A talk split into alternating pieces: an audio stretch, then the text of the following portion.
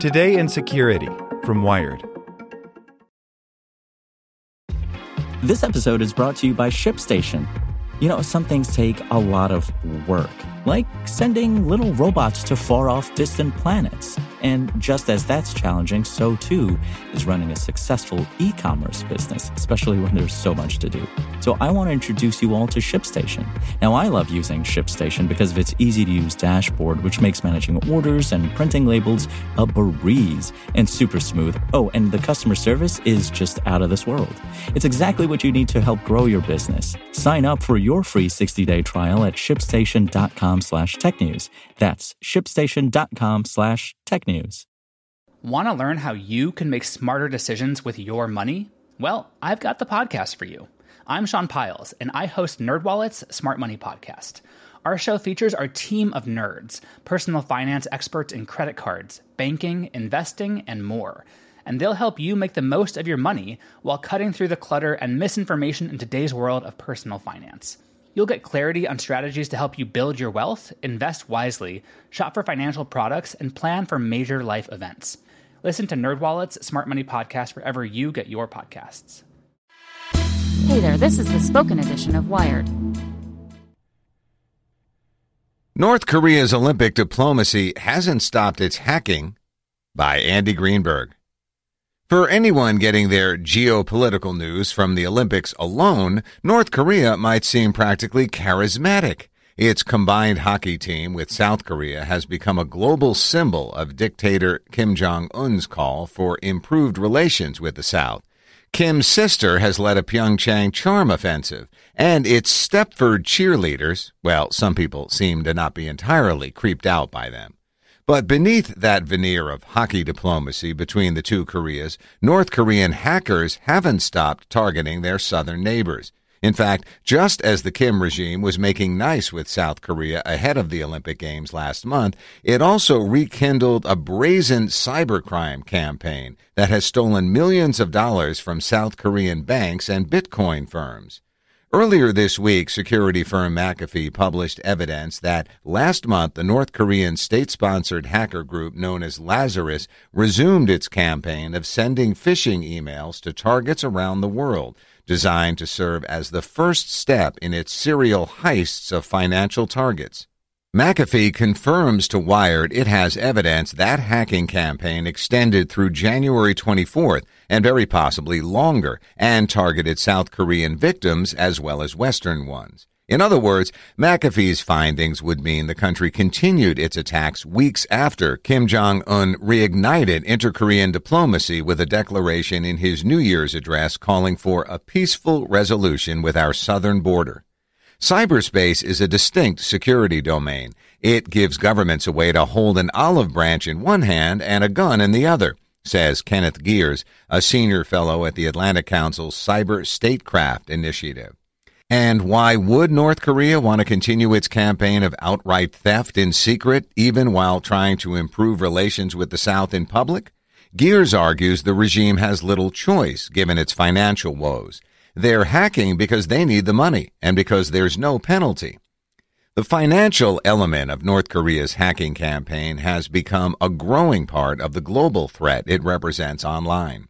The country has stolen tens of millions of dollars in bank hacking operations from Bangladesh to Poland, and South Korea has been a frequent target too.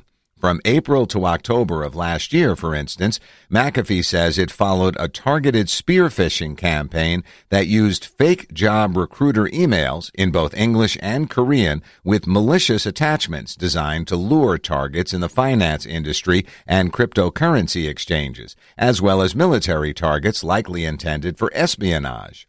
Earlier this month, South Korean government officials said that North Korean hackers had stolen millions of dollars worth of cryptocurrency from the country last year. Now McAfee has found that same campaign, which they strongly believe Lazarus is behind, resumed in mid-January of this year. As before, those emails used malicious attachments to hack unwitting targets.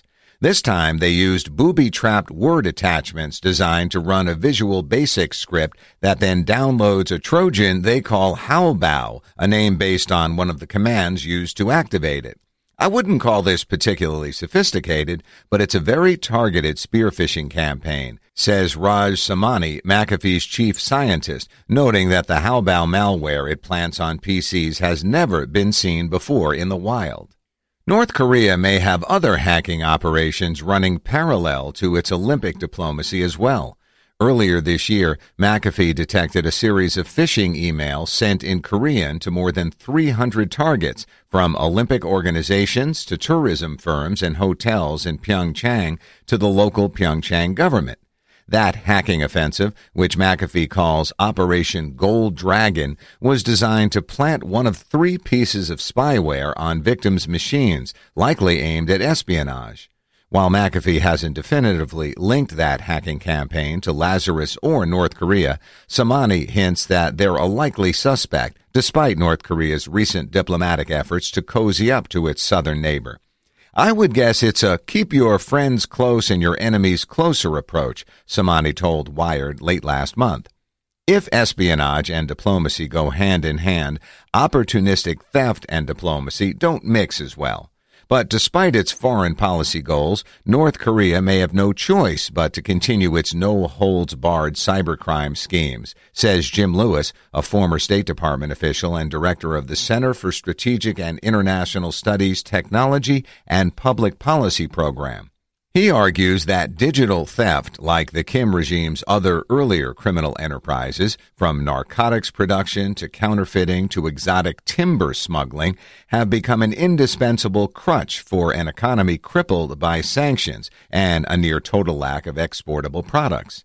It's desperation, Lewis says. He argues that the Kim regime needs the cash flow that cybercrime provides not only to keep the country's corrupt elite bribed with luxury goods, but to fund its most crucial project, the nuclear weapons system it believes keep it safe from Western invasion.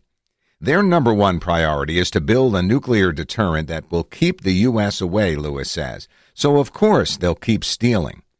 Lewis believes, though, that South Korea is likely willing to ignore a few underhanded acts online in the service of a broader peace. It's a bigger game. They need to keep their eye on the strategic prize of more stability on the peninsula, Lewis says. The South is eager to use the Olympics to tamp down the risk.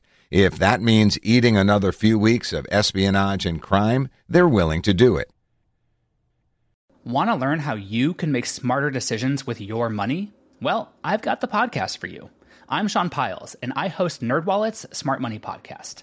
Our show features our team of nerds, personal finance experts in credit cards, banking, investing, and more. And they'll help you make the most of your money while cutting through the clutter and misinformation in today's world of personal finance. You'll get clarity on strategies to help you build your wealth, invest wisely, shop for financial products, and plan for major life events. Listen to NerdWallet's Smart Money Podcast wherever you get your podcasts.